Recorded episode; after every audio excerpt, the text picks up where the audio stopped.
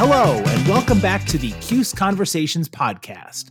My name is John Boccacino, the communications specialist in Syracuse University's Office of Alumni Engagement. I earned my bachelor's degree in broadcast journalism from the SI Newhouse School of Public Communications in 2003, and later received my executive master's degree in public administration from the Maxwell School of Citizenship and Public Affairs in 2020. You can find our podcast on all of your major podcasting platforms, including Apple Podcasts, Google Play, and Spotify. You can also find our podcast at alumni.syr.edu/CuseConversations and anchor.fm/CuseConversations. At Syracuse, I had the amazing experience to do a co-op with the local Urban League of Onondaga County. And my co-op entailed me working in their employment department, which essentially did job readiness training for folks who live in the communities. And the very first person that I placed in a job on my own, I've long forgotten his name, but I'll never forget his face. If you were to walk into a room now, I would recognize him. And I placed him with Yellow Freight Trucking Company. And after he completed his 90-day probation period, he came back to the Urban League offices. And he was open-faced crying, and he said, "I wanted to come back and thank you for giving me a way to provide for my family." Even now, I tell the story, and I still get a little lumpy in the throat. You know, HR at that time was called personnel, and that, John, was the moment where I was like, I want a job in personnel. Well, folks, today on the podcast, it is my great pleasure to welcome on Jackie Welch, who is currently the Executive Vice President and Chief Human Resources Officer with the New York Times. She has a fascinating story to share with us of managing people, especially during the pandemic, how she rose from having an English degree at Syracuse University to a pretty high-ranking position with one of the best-known newspapers in the country, and a fascinating take on leadership. I am so happy to have Jackie on the podcast. Thank you for making the time today. Thank you so much for the invitation to join you, John. I'm delighted to be here. Before we dive into your current role, I have to start off with this. You earned a degree in English language and literature at Syracuse University, and today you're an award-winning human resources officer. Bridge the gap. How did you go from English to HR? It's a great question, and it does have a story. So you're astute to ping on it. So for context, I am first-generation born American, and that's important to say here because, as is the case for many people with that pedigree, I come from a family that very much invested in the idea of this country being plentiful with education opportunities. So I'm from a working class family. I always worked to help put myself through school. And at Syracuse, I had the amazing experience to do a co-op with the local Urban League of Onondaga County. And my co-op entailed me working in their employment department, which essentially did job readiness training for folks who live in the community. So we found folks looking for employment and matched them up with employers who were looking for employees. And the very first person that I placed in a job on my own, I've long forgotten his name, but I'll never forget his face. If you were to walk into a room now, I would recognize him. This tall, just elegant, very masculine African-American man. And I placed him with Yellow Freight Trucking Company. And after he completed his 90-day probation period, he came back to the Urban League offices, and he was open-faced crying. And he said, "I wanted to come back and thank you for giving me a way to provide for my family." And it's been, you know, a number of decades later. And even now I tell the story, and I still get a little lumpy in the throat.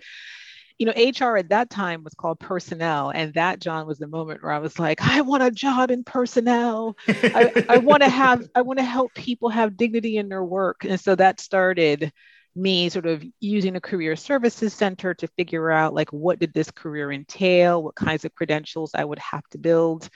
And pretty quickly made the determination that with an English degree, I would certainly need more academic experience as well as actual hands-on experience. So I went back south, New York, downstate, earned a Master of Science in Human Resources while working full-time during the day. And that was the beginning. But it wasn't for another 10 years before I got my actual first HR job. Did a bunch of things in between earning my master's and actually working in HR. It's really powerful. I love finding out the why behind people's career paths and just that level of fulfillment that you're getting. I mean, you're placing this gentleman in this career. And yet it almost feels like you are the one who is rewarded because you've helped this gentleman launch his career, get himself going with his profession. Just how can you describe, I guess, what that does to you when HR in general, it can be seen as such an impersonal, even though it's the managing of people, it can seem very impersonal when you get down to it. That seems like the prototypical example of a personal relationship and how you're helping someone on a one-on-one level. I'm so delighted that you come away from that story with that observation, because you are precisely right as far as I'm concerned, or we're both precisely wrong, but we're wrong together. I do think when HR is done well, the function ought to reside between the company and the employee experience. And there are times when HR organizations can over-index on the one or the other. And that is the magic and science of leading an HR function well. You are a steward of the organization, and inside of being a steward of the organization, you have a moral obligation to the people. And so I'm always telling the teams I've had the good fortune to lead, let's never lose sight of the human and human resources. And so trying to create that human to human connection and making sure that everybody has the experience of dignity in their work. But you make a great observation. It's a balance, because I am a steward of the organization, but I also have an obligation to the people who work there. How has that, I can imagine it's a precarious balance and a very, complicated tightrope that you walk. How has that situation become even more complex because of COVID-19? Oh, what a brilliant question. So it's what a brilliant question within the context of last year, this time, no one saw this coming, right? Like we can all agree that when, in, 2015, when people said, where do you see yourselves in 5 years? They didn't say lockdown, right? So so this is one of those Halley Comet moments. And so your question is a particularly important one, given the unique nature of what we're all experiencing simultaneously. The way I feel it most acutely is an observation. We've now been in this lockdown kind of reality for a year. And I do have the general opinion that human beings are not meant to exist like this. And from the very beginning, my concern has been on the mental impact of this situation on folks, the random nature of the virus and how it moves, the random nature of outcomes in terms of fatalities, the quickness with which it spread, how long it took us to really understand the science of what was really happening. So I think this is a lot of incoming that for the average person, whether consciously or unconsciously, was a sort of blow to the psyche. And so I've been with the Times just north of 2 years. Prior to the Times, I was leading human resources for Freddie Mac, where I made a big deal about making sure we had mental health resources available to our folks. And so to your point, in a normal environment, mental support is sort of buried inside of EAP, but it doesn't take front and center in the conversation. And there are any number of organizations that over the last few years have been actively working to reduce the stigma with respect to talking about mental wellness in the workplace. And I think COVID has ushered in an era where we're seizing that moment. But to your question, back at Freddie Mac, when this first started happening, I was like, hey, look, being able to work remotely is great. I'm glad we can do that. We also have to be as diligent and innovative in our thinking relative to how do we support our people in their mental wellness. So I do think that that's a significant byproduct of COVID on the average person at work, and then calls into the line of sight around being that bridge between the institutional needs and the individual needs. As much as we do want to hope that we come, and we will come out of this, but it's never going to revert back to what it was in pre-March of 2020. You know, it's, I like to use the phrase, the new abnormal, because it's never, you know, we're never going to get back to the good old days of, you know, how work has been done. All these institutions are reevaluating. What is your take on how the modern workforce, especially being in charge of HR for such a prestigious company, what's your take on how the workplace will change permanently, you know, moving forward? Yeah, I like your phrasing about the new abnormal. I similarly don't think that there's going to be a reset to factory settings. And what I have often said is the ever-evolving new normal or next normal, right? It's been 100 years since influenza. I don't think this is going to be the case this time. I don't mean to sound morbid, but the reality is we're a more interconnected world. And I do think pandemics are going to be a little bit more routine and customary than they have been up until this point.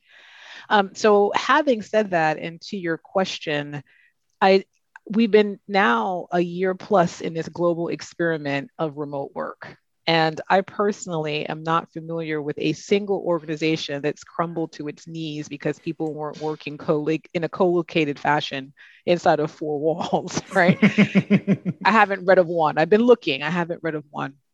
And so what that does in my mind is it shifts the balance in terms of office centricity is dead.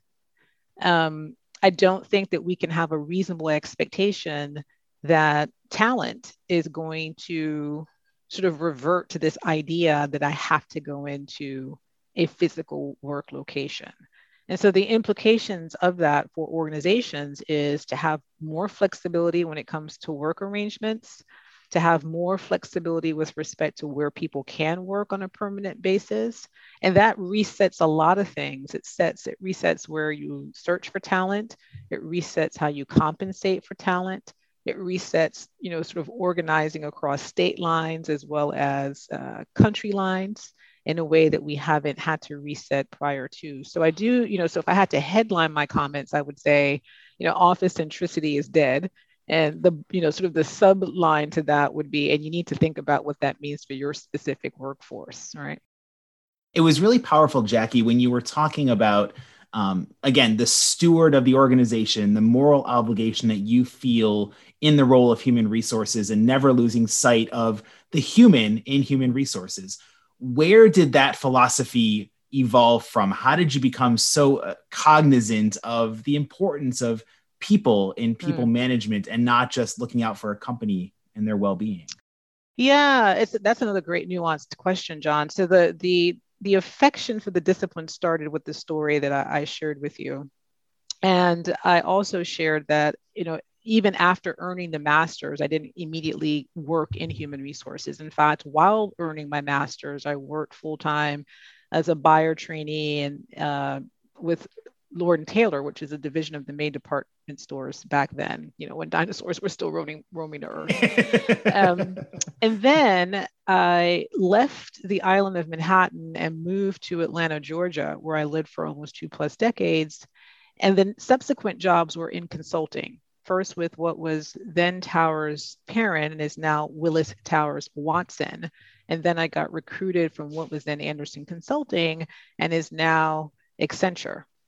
And the importance of bringing the consulting experience, the retail and the consulting experience to bear is in retail, that's a people business. I mean, that as quiet as it's kept, it was at least back then. I mean, it's incredible to think about it now, but at the tender age of 21 plus, right out of school, you know, you're basically running a business on someone else's nickel. You have responsibilities for being profitable, for having good margins and all the like. And at the end of the day, it's your ability to buy commodities that you can then sell at a markup that's profitable to the company.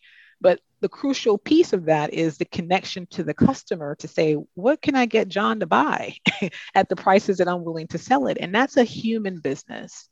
So, you know, you live your life forward, you understand it backwards. So the question, you know, I kind of go back and go, yeah, where did this connection happen? It starts in retail.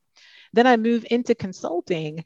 And, you know, the nature of the consulting business is you very quickly have to connect to people. You're not hired for a job, you're hired for a project. That project could be a couple of weeks, it could be a couple of years, you don't know. So as soon as you sort of touch down, you've got to very quickly put out the feelers for who were decisions made? What are the motivations for these decisions? Who do I need to calibrate with in terms of what we're trying to do here, what problems we're trying to solve for, what we're trying to create? So there's a rush to connection immediately because you don't know how much time you have. So 7 years of working in that environment, I think, also sort of built this skill set around connections to people. So by the time I got my first HR job, 10 years after earning the Master of Science Human Resources. So there's something to be said about patience on this one. And I just ended up having so much fun doing these other things that I was like, you know, it was helpful to have a degree. It's not for naught. At some point I'll get to HR. And my very first HR job, official HR job, was with a manufacturing company. Which was also an amazing experience because up until that point, I had only worked in sort of white collar environments. And now I'm working for an organization where 75% of my population of roughly 6,800 employees were hourly workers covered by union contracts who sat on pieces of equipment and made things in 8-hour shifts. So nothing gets more human than a factory or a manufacturing floor, right? Because productivity, it's all about their ability to produce an 8-hour shift. And I spent a lot of time in plants, meeting with people, understanding working conditions, understanding their motivations and expectations, understanding what they needed in order to feel included. So that was, and I did that for 6+ years. And so progressively, because of all these exposures to actual people doing work and having to be somebody that connects to people, it built a really good, solid foundation for the importance of how people are or aren't connected to their work. The other thing that I think solidifies sort of my people first perspective is I did off-ramp my career for a period of time to be primary caregiver to my dad who was ill for almost, I was off-ramped for about 4 years. And, you know, one of the illnesses that my father successfully fought, I should say that, was he had cancer. So we spent a lot of time at the radiologist. And when you're around death and dying, and you're talking to people, and, you know, sometimes they talk to you about work and what they miss about work or what they don't miss about work or what they would do differently if they had their lives to live over again. So that sort of puts the humanity, you know, because invariably what would happen is people would see me waiting in a waiting room. Oh, where are you here? I'm here with my dad. Oh, what do you do for a living? Human resources. And people want to tell you, and they give you these really incredibly human anecdotes about their own experience. And I will tell you that that has made me a better human resources person because now, because of that experience, I look at benefits completely differently. And I know what does and doesn't work in the system. And I'm always like, I think we can do better. I wouldn't choose that provider. Or if we're going to partner with that provider, these are the things that we need to unlock. So even that life experience informs how I approach my job. There's a lot of emphasis that's being placed right now on DEI initiatives, diversity, equity, and inclusion. We've seen so much of the social justice movement have an impact, and rightfully so, in our workplaces. And it's really refreshing to see the long overdue catch up of the ground being made up that should have been made up decades ago. We're finally starting to tackle these important issues. At Freddie Mac, your previous institution, you were honored by Women in Housing as its Diversity and Inclusion Award recipient. I know you can deflect the credit to the team, but let's be real. You are the forward-facing person whose picture is out there accepting the award. And right. I know it's a very serious topic, but congratulations on your work with Freddie Mac garnering that. What was it about Freddie Mac's efforts to push for diversity and inclusion that merited this really prestigious award? Thank you for the question and the acknowledgement. I will. You can take a minute to boast and brag for it. But so there's a couple of things, and you know, so in a spirit of full transparency, and if you're going to tell it all. When you work for a mission-oriented organization like a Freddie Mac or now a New York Times, where the sense of equity is almost built into the mission, that's an immediate tailwind, right? So Freddie Mac is in the business of making home possible, presumably for everyone who wants one and can afford one.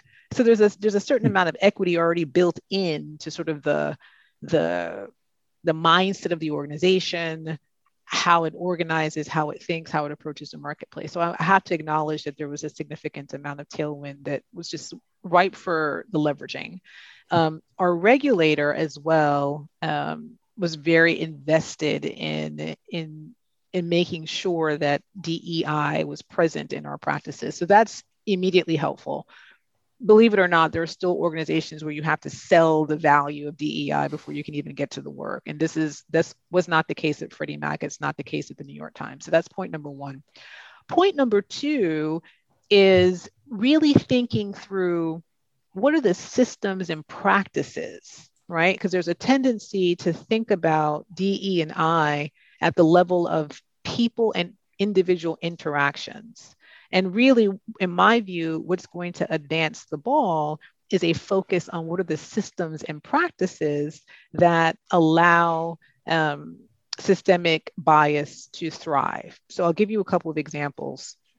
In New York City and in the state of California, it is illegal to ask job applicants for their past salary history because there's reams of data that prove conclusively that asking those questions disproportionately disadvantage women and minorities. So you're never able to sort of make a leap forward relative to how you're compensated because the starting point is always how much you've made, right? In the past.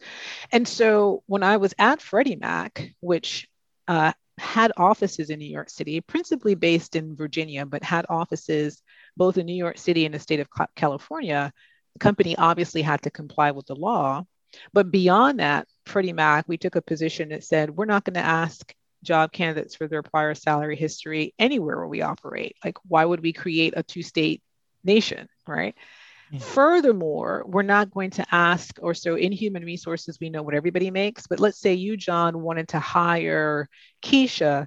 Human resources knows how much Keisha makes, but we wouldn't tell you. What we would say to you is, John, for the role that you're considering Keisha, here's the range of pay, and here's our recommendations based on that range of pay and Keisha's skills, abilities, experience. And so that's an example of where you disrupt the system that might have bias creep in. It doesn't even have room to breathe, so it can't grow. So this is my point around, or an example of the point around, attack the systems that allow bias to thrive. I want to go back in the Wayback Machine a little bit and talk about, you mentioned your parents instilling in you the value of an education and lifelong learning, and you parlay that to come to Syracuse University. What was it about Syracuse that really made that the place you wanted to study? Yeah, I mean, so this is the 80s when it was still the Orange Men, and it was such a great athletic program. And I liked the idea of the SI Newhouse School. I didn't necessarily want to be a communicator, but I wanted access to those classes and the public policy school. So it felt like it had a really good blend for someone with a liberal arts desire, right? Like, I knew I wanted liberal arts. And so it felt like, oh, well, look, Syracuse has all these points of focus that I don't want to major in necessarily, but I do want to take a class here and a class there. So that was really, really important to me primarily. And the diversity of the school. I mean, of course, it was a nice representation of New Yorkers. At the same time, though, I was attracted to the international population relative to the other school that I looked at, and that was important to me. So diversity of just international student body, I wanted that exposure. I wanted exposure to places or disciplines that the school was known for at the various colleges. It was still in New York State, which was important to me as well. I didn't want to be too tremendously far away from home. So those were the three drivers for me. And then when I finally got there and discovered the African-American Studies Department, it just sort of reconfirmed all my choices. I'm glad you bring up the African-American Studies program, because I want to, and I'm sure we'll get a nice heartfelt story, but she's retiring, I'm pretty sure, this academic year. Dr. Janice Mays, I've been told, was one of your most influential and important professors in your life. How can you summarize the role that she played at Syracuse and in your education, and the impact that she had on you? So I'm going to go back to one of my favorite things to say, which is you live your life forward, but you understand it backwards. So she was a force then, and she grows in proportion the older I get, if that makes sense. Like, so now I think I would meet her and not even know, I'd be tongue-tied. I wouldn't even know what to say, because as time progresses, she's over time become such an important part of of my life, really, just in terms of how she comported herself. So my favorite story to tell about Dr. Mays, and there are a couple, is it didn't matter what course you took with her. It could be a comparative literature class. It could be a African history class. It didn't matter. You could not earn an A in that class if you did not memorize the map of Africa, period. It was part of every exam. And, you know, at the time, it felt like a chore. Like, really? Like, what? It's all Africa. Like, what? You know, why? And what I appreciate about what she did then, you know, there's this tendency to say Africa. Meanwhile, African has, as you know, many nation states. It's not Africa. There's not a monolith. More importantly, though, what I've now over time really anchored into and appreciated is, how can you study something if you don't even know its geographical makeup? Like, anybody doing Asian studies should define Asia, and people should have to memorize, like, where are the countries that we call Asian? And you should, if you're going to do European studies, you should memorize the map of Europe, right? Because that gives you a context that then builds a foundation for all the other learning. So back then it seemed like a chore, but what it did for me now, what I can appreciate it did for me, is it taught me how to structure my own learning. Like, so now I'm prone to break things down to their component parts and go, they sound alike, but they're different. You know, these countries are neighboring, but they're completely different. One's democratic, one's not. Like, there's differences. So just even the idea of making it a requirement, of setting that foundation, of setting a pattern for how to learn, I attribute to that exercise. And to this day, I know the map of Africa. There are countries that are no longer named the way that I learned them, but they're still those countries for me. Like, I know what they call it now, but at least back in my day, yeah, at least as recently as 1991, it was called this, you know. And the discipline of it was just a huge discipline. My other very favorite Dr. Mays story is, she's sorority sisters with the late great Toni Morrison, and she had Dr. Morrison to come and lecture at one of her classes that I was taking at the time, and Dr. Mays arranged for Abena Aboa Ofe, who's a classmate of mine, and together we'd resurrected the Black Voice newspaper. She arranged it so that we could interview Dr. Mays, which to this day, just even thinking about it, I still get goosebumps. And I don't know what she told Dr. Morrison, but she treated us like we were actual interviewers. Like, she with, you know, she just, I mean, we're 20, right? We're 20. Maybe we've read The Bluest Eyes, you know, but we're not steeped yet. We haven't experienced like the full breadth of her canon. We don't yet know who she is. We kind of know, but not really.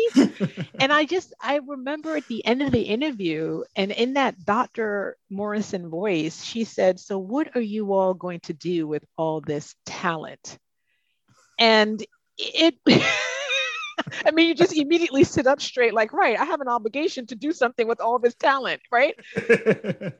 I mean, and to watch them, I remember once watching them, and they were holding hands, walking across campus, laughing. And it was just such a beautiful, as a Black woman particularly, it was just so beautiful to me then, and more beautiful to me now, to know these women of these muscular minds and this great depth and breadth, that they were friends that laughed, right? Because I mean, it's Toni Morrison and Dr. Mays, but there they are, just like, you know, on the quad, just being two friends who were laughing. So she just raised the standard of not just an academic. She raised a standard for what it meant, in my mind, to be Black, to be female, to be smart, to be engaged, to have a point of view, to be able to knit together cohesive narratives based on random pieces of information. You know, she's definitely somebody that I will always look up to. It's unfortunate that the pandemic wiped out in-person programming, because coming back together is such a joyous celebration there's a reason it happens every 3 years. I feel like you couldn't have that much fun if it was every single year. You got to space it out. Yeah, it's a great observation. I've been to those after parties. I've worked them at the alumni engagement office, and it's such a great time to see everyone kind of literally coming together and celebrating their love of Syracuse. We're going to try to replicate that and tie it into Women's History Month with a program that you're a part of coming up, this great panel discussion on March 25th.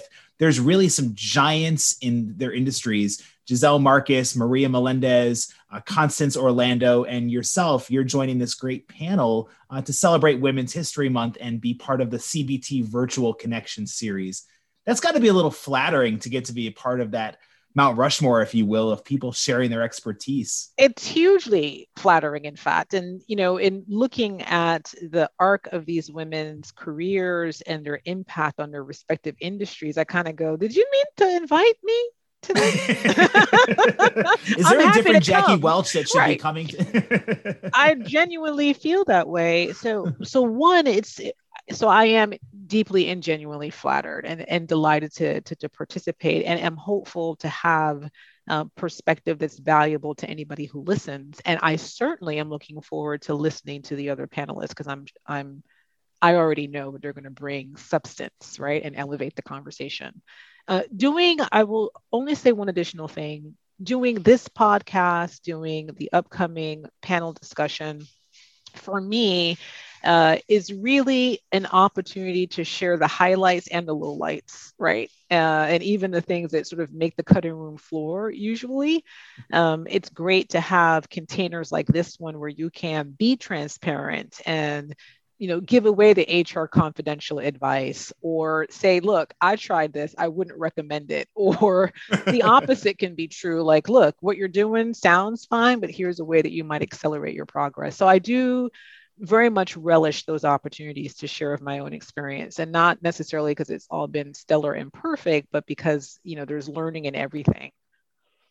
What advice do you give, whether someone wants to follow in your career path or whether they want to blaze a totally different path?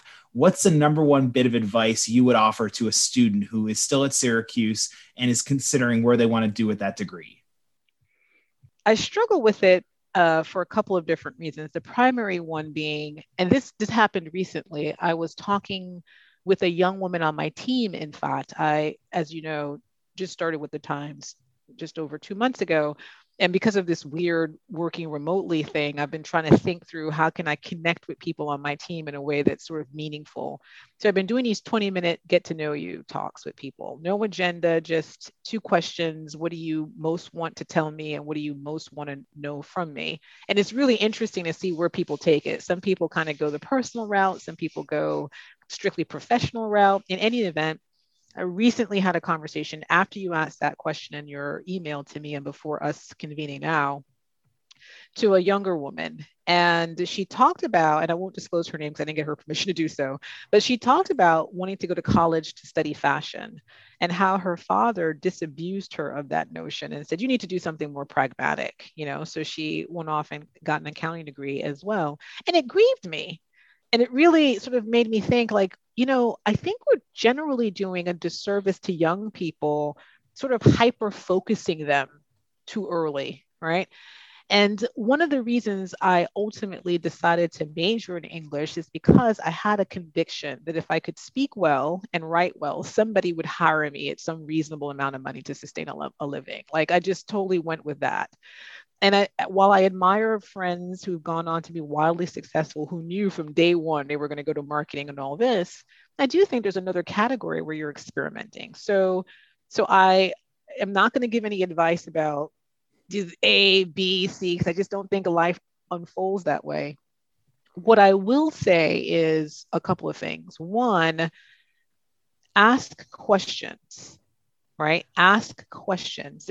People say it all the time, but there aren't stupid questions, or only questions that don't get asked, right? Always ask what it is that you want to know, would be one.